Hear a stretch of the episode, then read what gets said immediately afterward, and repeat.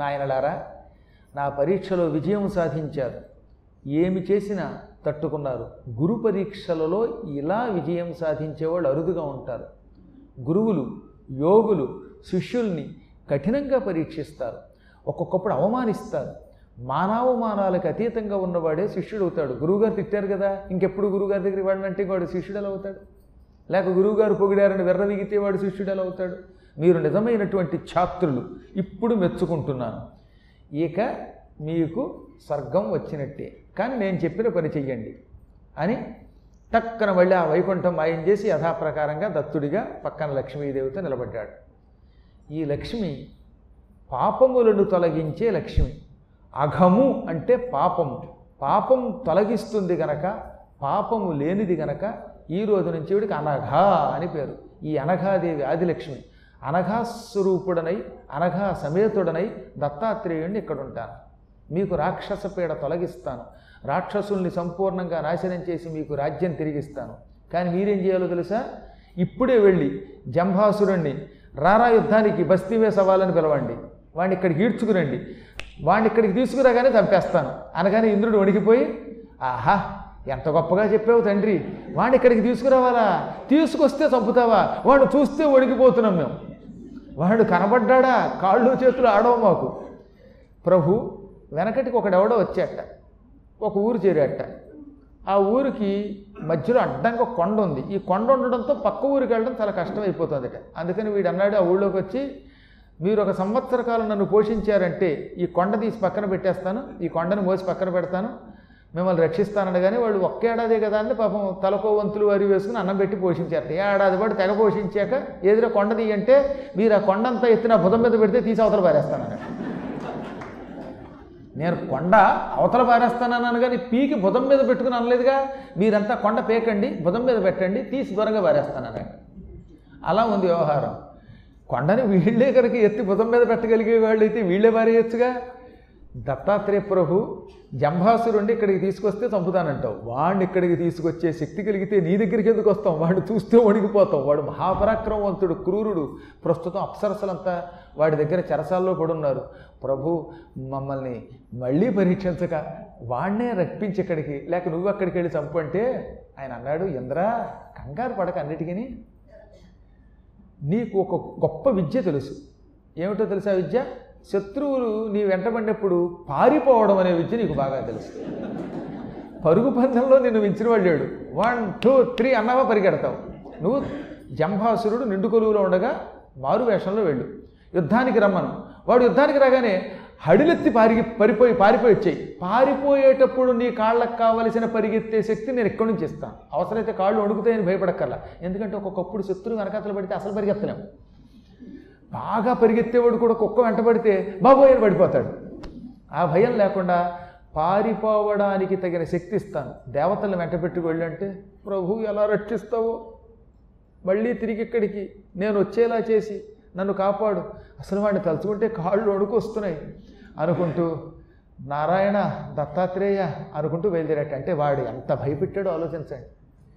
వాడు జంభుడు ఆ సమయంలో స్వర్గ సామ్రాజ్యంలో సింహాసనం మీద ఆక్రమించుకుని కూర్చున్నాడు, ఇంద్రసింహాసనం మీద కూర్చున్నాడు. మంచి తెగ తాగుతూ అప్సరసల నృత్యం చూస్తున్నట్ట. అక్కడికి వెళ్ళాడు ఇంద్రుడు. వెళ్ళి, ఒరే జంభ, మారువేషంలో ఉన్న నేను ఇంద్రుడినిరా, ఇది వరకు యుద్ధానికి రావడం కాదురా, రారా ఇప్పుడు యుద్ధానికి అన్నట్ట. అనగానే వాడు ఒళ్ళు మండిపోయి పెద్ద ముళ్ళ కథ తీసుకుని ఎవరక్కడ వీడు వెంటపడండి అని తాను కిందకి దిగి వెంటపడ్డాడు. వాడు వెంటపడడంతో ఇంద్రుడు దత్త దత్త అని ఒకటే పరుగు. ఇక అక్కడి నుంచి ఇంద్రుడు ముందు ఆ వెనకాతల జంభుడు, ఇంద్రుడి వెనకాతల జంభుడు, జంభుడు వెనక రాక్షసులు పరంపరగా పరిగెత్తుకొచ్చారట. ఇంద్రుడు ఏం పరిగెత్తాడండి ఆ పూట! ఆయన గనక ఈ ఒలింపిక్స్లో చేరితే ఇక పరుగు పందాల్లో ఫస్ట్ ప్రైజ్ అయింది, అంత పరిగెత్తాడనమాట. మహావేగంగా వచ్చి ప్రభు రక్షించు అంటూ తన దేవతలతో పాటు దత్తుడి యొక్క వీపు వెనక చేరిపోయాడు. దత్తాత్రేయుడు ఆ సమయంలో మంచి కాలు మీద కాలేసి కూర్చునున్నాడు. ఆయనకి ఎదురుగుండా అనఘాదేవి లక్ష్మి చక్కగా ఒక నాట్యకత్తిలాగా, ఒక నర్తకిలాగా నృత్యం చేస్తున్నదట. అపూర్వ నృత్యం, చెలగి నృత్యం చేసింది ఆవిడ. ఏం నృత్యం! అమ్మవారు నృత్యం, అయ్యవారు చూస్తున్నారు. అసలు దేవతలకే చూడలేదు ఆయన, దేవతలు వెనక దాక్కున్నారు. ఆయన దేవతలను మాట వరసకు కూడా చూడకుండా ఏమి ఎరగనట్టుగా నృత్యం చూస్తున్నట్ట. ఆ సమయానికి జంభుడు వాడు అనుచరులు ఇక్కడికి వచ్చారు. ఇంద్రుణ్ణి తరిమి పట్టుకుని చంపడానికి వచ్చిన వాళ్ళు ఇంద్రుని మర్చిపోయారు. ఎందుకని ఇంద్రుడి మాట దేవుడు పక్కనట్టు ఇక్కడ ఎవడో కూర్చున్నాడు ఓ పిచ్చి సన్యాసి. ఈ సన్యాసి కూర్చుంటే కూర్చున్నాడు, ఆయన ఎదురుగుండా పరమసుందరీమణి, అపూర్వ సుందరీమణి, అలౌకిక సుందరీమణి నృత్యం చేస్తోంది. ఏమి సౌందర్యం ఆమెది! నా దగ్గర ఎందరో అప్సరసలు ఉన్నారు, ఆ అప్సరసలు ఈ సుందరీమణి కాలి గోటికి పనికిరారు, అబ్బా ఏం అందం అనుకునేవాడు. తనను తాను మరిచిపోయి చప్పట్లు కూడా కొట్టడం మర్చిపోయి, పురాణం బాగా వింటున్న మీరు మధ్య మధ్యలో చప్పట్లు కొట్టలేకపోతున్నారే కారణం ఇది అనమాట. జంభాసురుడు ఆ సుందరీమణిని చూసి తనను తాను మైమరిచిపోయి ఆ నృత్యం చూసి చప్పట్లు కొట్టలేకపోయాట, అలా ఉండిపోయాడు, నిలబడిపోయాడు.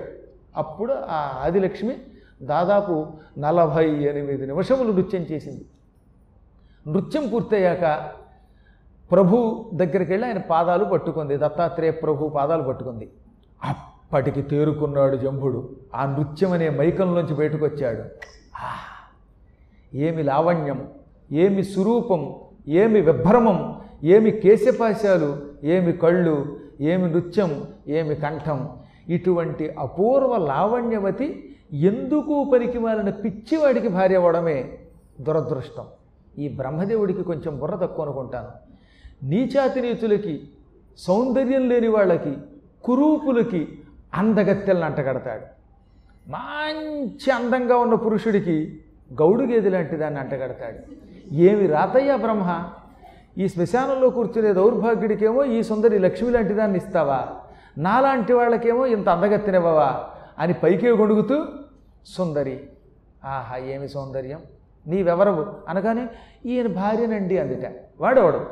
నా భర్త అండి అంది. నీ భర్తని మళ్ళీ చెబుతావులే, ఈ భర్త ఎవడు అనగానే అప్పుడు పాపం దత్తాత్రేయుడు ఏమి ఎరగనట్టుగా, నేను ఎవరినో నాకే తెలియదు, గాలంటే గాలి, నిప్పు అంటే నిప్పు, ఉప్పు అంటే ఉప్పు, పప్పు అంటే పప్పు, నేను ఎవరినో నాకే తెలియదు అన్నట్ట. నీవెవరో నీకే తెలియదా, పోనీ నీ పేరు? నాకు పేరా ఊరా, అన్ని పేర్లు నవ్వే, నువ్వు ఎలా పిలిస్తే అలాగే పలుకుతాను అనగానే, ఓ అరే ఊరు లేదా, పేరు లేదా, ఒక వృత్తి లేదా, అందం లేదా, చందం లేదా, విద్య లేదా, నీకెందుకురా ఈ పెళ్ళాం, నాకు ఇచ్చేయి నేను పట్టుకుపోతాను అన్నాడు. ఇటువంటి సుందరీమణి మా దగ్గర ఉండాలి, నేను స్వర్గాన్ని పరిపాలించే జంభాసురుణ్ణి, నీ వెనకాలన్న ఇంద్రుణ్ణి అడుగు చెబుతాడు నా పరాక్రమం, ఒక దెబ్బ కొడితే మళ్ళీ ఇంత దూరం పరిగెత్తుకొచ్చాడు వాడు. మహాపరాక్రమవంతుడైన ఈ జంబుడి దగ్గర గజరత్నం ఐరావతం ఉన్నది, అశ్వరత్నం ఉచ్చైశ్రవం ఉన్నది, వృక్షరత్నం కల్పవృక్షం ఉంది, కామధేనువు గోరత్నం ఉన్నది. ఇన్ని ఉన్న నాకు స్త్రీరత్నం లేదు, త్రిలోకీసారం ఈ స్త్రీరత్నం, ఇది నాకు కావాలి, ఇస్తావా లేక ఒక్క ముష్టిఘాతంతో నిన్ను సంహరించి ఈమెను పట్టుకుపోనా అన్నాడు. అంత దెబ్బ నాకెందుకు నాయనా, నేను యుద్ధాలు చేసే ఓపిక ఉన్నవాడిని కాదు, ఏదో శ్మశానంలో కూర్చుని తాగి తందనాలు ఆడతాను. ఆవిడే వద్దంటే వినిపించుకోకుండా నా మీద పడింది. ఒకవేళ ఆవిడ వస్తానంటే పట్టుకుపో, ఏ అవంటావు అనగా వాడు ఎవడో అడుగుతున్నాడు వెళ్ళిపోతావా అంటే, అదేమిటి స్వామి నన్ను గంటేస్తారా అంది. ఓన్లీ వాడు వీరుట్ట, నెత్తి మీద పెట్టుకు చూసుకుంటట్టు వాడు వాడు రమ్మంటున్నాడు, వాడి దగ్గరకు నువ్వు వెళ్ళకపోతే మధ్యలో నేను చచ్చిపోయేటట్టున్నాను, వెళ్ళకూడదు అన్నాడు. సరేలేండి అని ఆవిడేం చేసింది ఇటు తిరిగి, జంభా నువ్వు నిజంగా వీరుడివేనా అంటే, నేను వీరుణ్ణే, నేను వీరుణ్ణి నిరూపించుకోవాలంటే ఏం చెయ్యాలన్నాడు వాడు. పెద్ద పనేం చేయక్కర్లా, రెండు చేతులతో నన్నెత్తి నీ నెత్తి మీద పెట్టుకో, నన్నెత్తి నీ నెత్తి మీద పెట్టుకుని మోసుకుని స్వర్గం దాకా వెళ్ళావా, ఇక నేను నీ భార్యనండి. ఓహో సింతేనా, నేను మొత్తం భూమిని ఎత్తి నెత్తి మీద పెట్టుకోగలను, అటువంటిది కుసుమ కోమలిని పువ్వులాగా కనపడుతున్న నిన్ను ఎత్తలేనా అని వాడి దగ్గరకు వచ్చి అవలేవలగా ఆవిడ పైకి ఎత్తాడు. ఎత్తి టక్కని నెత్తి మీద పెట్టుకున్నాడు. ఒక్క క్షణకాలంలో ఆవిడ్ని ఎత్తి వాడు తన నెత్తి మీద పెట్టుకోగానే అప్పుడు ఒక అపూర్వమైనటువంటి సంఘటన జరిగింది. పెద్ద శబ్దంతో ఒక విస్ఫోటనం వచ్చింది. కొన్ని వేల బాంబులు పేలితే ఎలా ఉంటుందో అలాంటి ఒక పేలుడు పేలుడు అక్కడ సంభవించింది. మామూలు పేలుడు కాదటది, పెద్ద అణ్వస్త్రం పేలినట్టయింది. ఆ పేలుడు దెబ్బకి తునాతునకలైపోయాడు జంభాసురుడు. కాలు లేదు, కన్ను లేదు, చెయ్యి లేదు, ముక్కు లేదు, అసలు వాడి అవయవాల్లో ఇంతంత ముక్కలు కూడా కనపడకుండా అయిపోయింది. భూమి పెద్ద గొయ్యి అయిపోయింది, వాడు ఏం కనపడలా. వాడితో పాటు వాడి పక్కన ఉన్నటువంటి రాక్షసుల్లో చాలామంది కాళ్ళు చేతులు విరిగిపోయాయి, తక్కిన వాళ్ళు పారిపోయారు.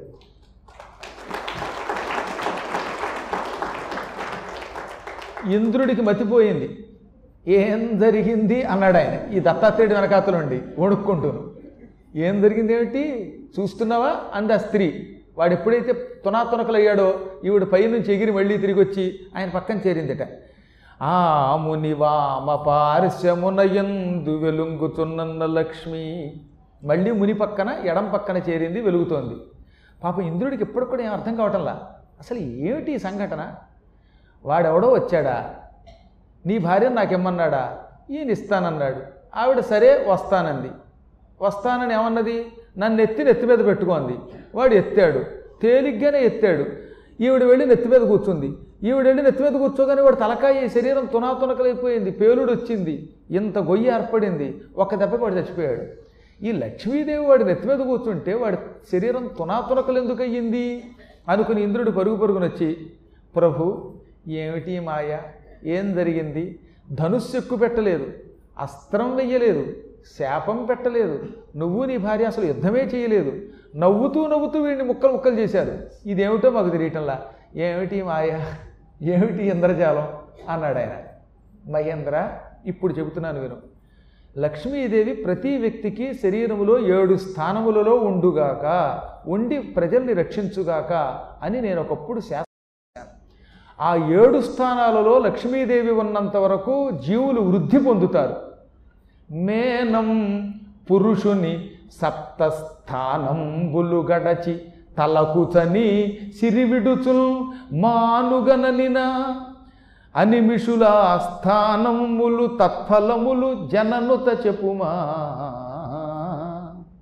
మనిషి యొక్క శరీరములో ఏడు స్థానములలో లక్ష్మీదేవి ఉన్నంత వరకు మానవుడికి అంటే ఏ జీవికైనా శుభములు వస్తాయి, ఇళ్ళుంటాయి, భార్యాభర్తల సంబంధం ఉంటుంది, సంతానం ఉంటుంది, ఆనందం ఆరోగ్యం అన్నీ ఉంటాయి.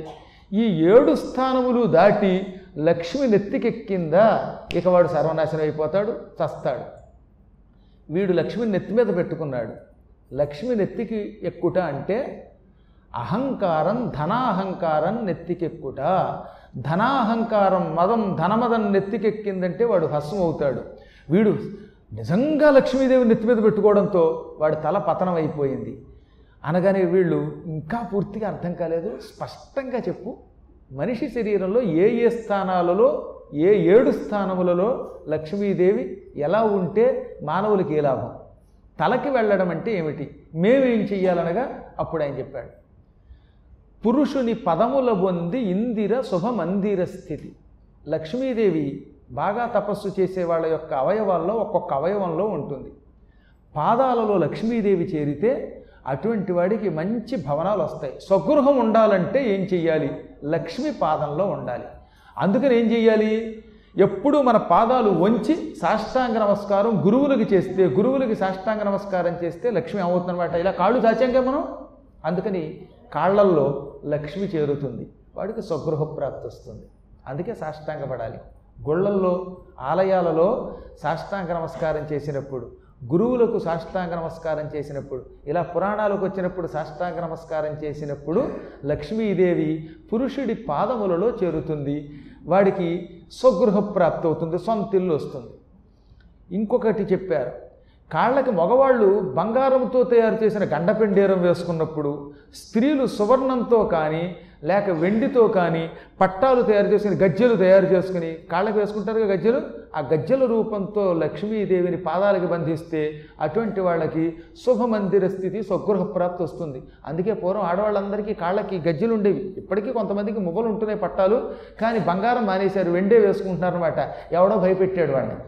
బంగారము వెండితో తయారు చేసినటువంటి ఈ గజ్జెలు, నూపురుములు కాలికి ధరిస్తే అప్పుడు లక్ష్మీదేవి పాదాల్లో చేరుతుంది, వాళ్ళకి సొంత ఇల్లు వస్తుంది. ఎందుకని బంగారాన్ని మీకు దూరం చేశారో చెప్పనా, పాపం ఎవడో బంగారంతో నూపురాలు చేయించలేకపోయాడు వాళ్ళ ఆవిడికి.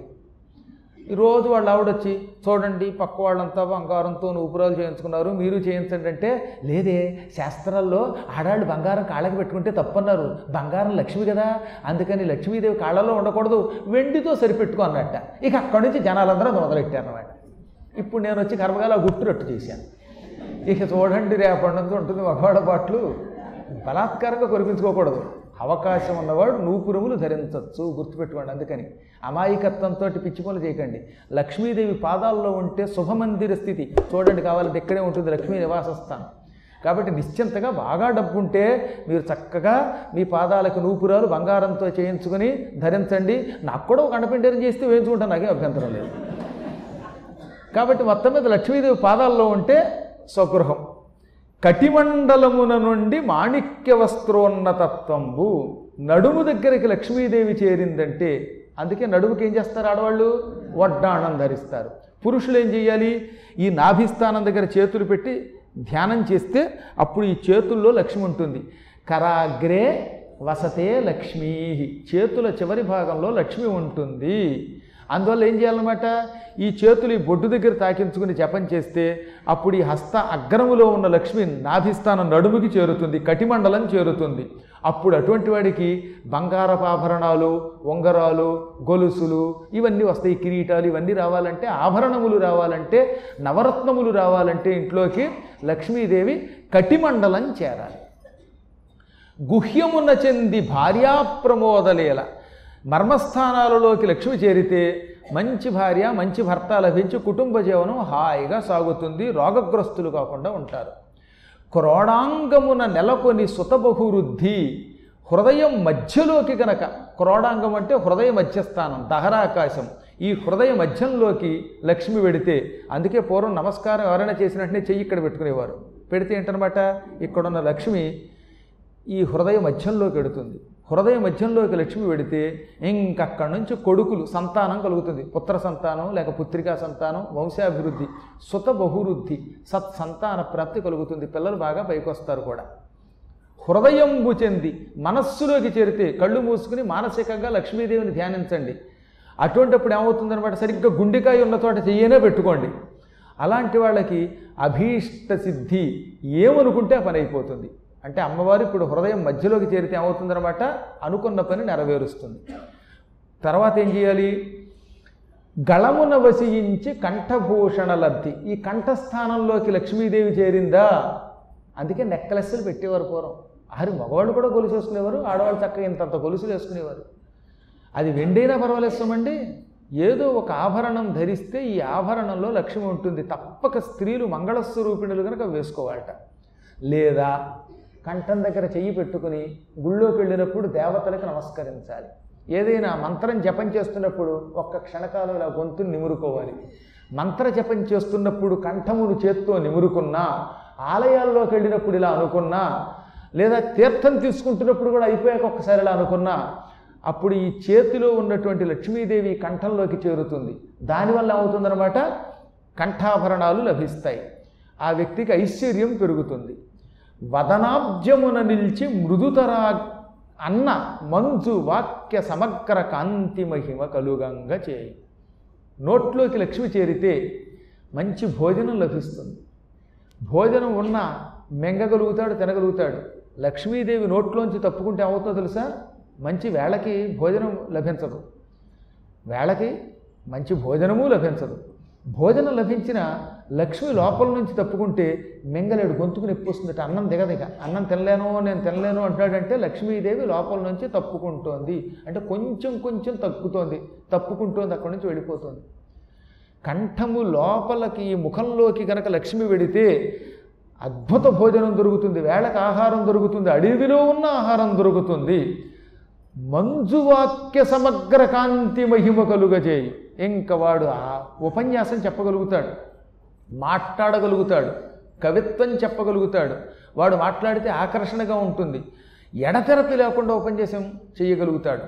ఇలా ఉపన్యాస శక్తి, అన్నం తినే శక్తి, భోజనం వేళకి లభించడం, ఇవన్నీ ముఖంలో లక్ష్మి చేరితే చేరుతుంది. అందుకే లేవగానే ఏం చేయాలన్నమాట, నిద్రట్లోంచి లేవగానే చేతులు ఇలా నులుముకుని ఈ నోటి దగ్గరికి చేతులు చేర్చుకోవాలట. ఇప్పటికి కూడా కొంతమందిలో ముఖం దగ్గరకి, మూతి దగ్గరకి చేతులు చేరుస్తారు. అప్పుడు ప్రాతకాల సమయంలో లక్ష్మి నోట్లో చేరుతుంది. తద్వారా ముఖంలో లక్ష్మి చేరితే మనకి ఇందాక చెప్పినట్టుగా భోజనం చేసే అవకాశం వస్తుంది, భోజనం వస్తుంది, మంచి మాటలు వస్తాయి, ఉపన్యాస శక్తి వస్తుంది, కవిత్వ శక్తి వస్తుంది. లేదా లక్ష్మీదేవి యొక్క పవిత్ర నామాలు నోటితో చదవాలి. లక్ష్మి అష్టోత్తర శతనామం కానీ శ్రీసూక్తం కానీ చదివితే కూడా లక్ష్మి కంఠంలో చేరుతుంది, అది కూడా వీళ్ళకి శక్తులు ఇస్తుంది. ఇవి ఏడు స్థానాలు వరుసగా. ఏమేంటి? పదములు, కటి, గుహ్యస్థానం, హృదయ మధ్య, మనస్సు, కంఠం, ముఖం.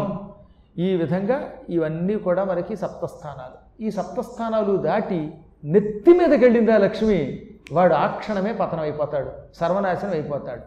అందుకనే మన పెద్దలు ఏం చెప్పారు, చేతి వేళ్లలో లక్ష్మి ఉంటుంది కాబట్టి నెత్తి మీద రెండు చేతులు పెట్టుకోవద్దు అన్నారు. మన నెత్తి మీద మనమే చేతులు పెట్టుకుంటే ఇంక వేరే వాడు ఎవడు శక్తి పాతకాలు చేయక్కర్లా, నువ్వే వెళ్ళిపోతావు. ఈ రెండు చేతులు పెట్టి నెత్తి మీద గోక్కోద్దు అంటారే కారణం అదే. నెత్తి మీద చేతులు పెట్టుకుంటే అవుతున్నమాట ఈ లక్ష్మీదేవి పైకి చేరి తలని పగలగొడుతుంది. తల ఒకేసారి అందరికీ తన ఒక జంభాసురుడు అంటే పరమపాపాత్రుడు కనుక చంపింది, కానీ తక్కిన వాళ్ళని పతనం పొందేలా చేస్తుంది, పతనోన్ముఖుల్ని చేస్తుంది, పాడేయేలా చేస్తుంది. తర్వాత ఇంకోటి ఏంటి, సరిగ్గా ఈ ప్రాంతంలో ఎప్పుడూ కూడా ఆభరణం ధరించకూడదు. అందుకే మీకు ఇక్కడ పాపిటి బొట్టు కూడా ఇక్కడ దాకా రానివారు, ఇక్కడే పెడతారు, ఇక్కడ నుంచి ఇక్కడ వరకే తీసుకొస్తారు. కిరీటం పెట్టుకునేటప్పుడు కూడా బంగారం తగలకుండా గోడుగా ఉండేలా చూస్తారు, కారణం అదే. ఈ మస్తకం మీద కనుక ఖచ్చితంగా లక్ష్మి వెళ్ళి బంగారం అక్కడ చేరిందా అది ప్రమాదం తెచ్చిపెడుతుంది. ఒక్క గురువులు ఇస్తే మాత్రం నెత్తి మీద పెడితే అది దోషం కాదట, తక్కిన వేళలో లక్ష్మీదేవి వాడిని పాడు చేస్తుంది, అందుకే నెత్తి మీదకి వెళ్ళకూడదు. ఇవన్నీ ఓ పక్కన పెడితే లక్ష్మి ఎప్పుడు నెత్తికెక్కుతుంది, ధనాహంకారం ఉంటే, నాకు డబ్బు ఉందని ఇతరులను చులకనగా చూడటం మొదలెడితే కూడా లక్ష్మి ఇక్కడికి చేరుతుంది. అందువల్ల కూడా మనం పొరపాటును కూడా ధనాహంకారం పొందరాదు. ఇప్పుడు అర్థమైందా, శిరోగత అయి లక్ష్మి ఈ జంభాసురుణ్ణి నాశనం చేసింది. ఇంకా జంభాసురుణ్ణి చంపడానికి ఆయుధం అక్కర్లా, ఇదే ఆయుధమై వాడి తల తునాతునకలు చేసింది, వాడు భ్రష్టుడైపోయాడు, నశించిపోయాడు. ఈ మిగతా రాక్షసులు పారిపోతున్న వాళ్ళను కూడా తన్ని రాజ్యం లాక్కుండంటే దేవతలు వెళ్ళారు, ఆ రాక్షసుని చీల్చారు, చెండాడారు, తక్కినవాడు పారిపోయారు. ఇప్పుడు ఈ విధంగా జంభుడు వాడు అనుయాయులు పోయాక ఇంద్రాది దేవతలకి తిరిగి రాజ్యం మహానుభావుడైన దత్తగురువు ద్వారా వచ్చింది. వెంటనే తిరిగి ఇంద్రుడు స్వర్గానికి వెళ్ళాడు, పట్టాభిషిక్తుని చేసుకున్నాడు అని ఈ కథంతా గర్గుడు అనేటటువంటి మంత్రి గారు కార్తవీర్యార్జునుడికి చెప్పాడు. తదనంతర కథా విశేషాలు రేపు మళ్ళీ. హలో గైస్, నేను మీ Muralikrishna from Telugu and cricket podcast. ఇవాళ మీ అందరి కోసం ఒక సర్ప్రైజింగ్ న్యూస్ తీసుకొచ్చేసాను. మన Telugu and cricket podcast sports podcast awards two thousand twenty వన్కి నామినేట్ చేయబడింది. దానికోసం ఒక ఓటింగ్ ప్రాసెస్ అనేది ఉంటుందన్నమాట. ఓటింగ్ ప్రాసెస్ ఏంటంటారా, చాలా సింపుల్ అండి. Sports podcast awards dot com అనే వెబ్సైట్కి వెళ్ళండి. రిజిస్టర్ అయ్యాక మీకు టాప్ రైట్ కార్నర్లో ఓట్ నౌ అనే ఆప్షన్ కనిపిస్తుంది. కేటగిరీస్లో బెస్ట్ క్రికెట్ పాడ్కాస్ట్ అయితే మీకు తెలుగు అండ్ క్రికెట్ పాడ్కాస్ట్ కనిపించేస్తుంది, సబ్మిట్ యువర్ ఓట్ అని కనిపిస్తుంది. అది క్లిక్ చేయగానే మీ ఓట్ అనేది క్యాస్ట్ అయిపోతుంది. So please do vote and support us. Thank you.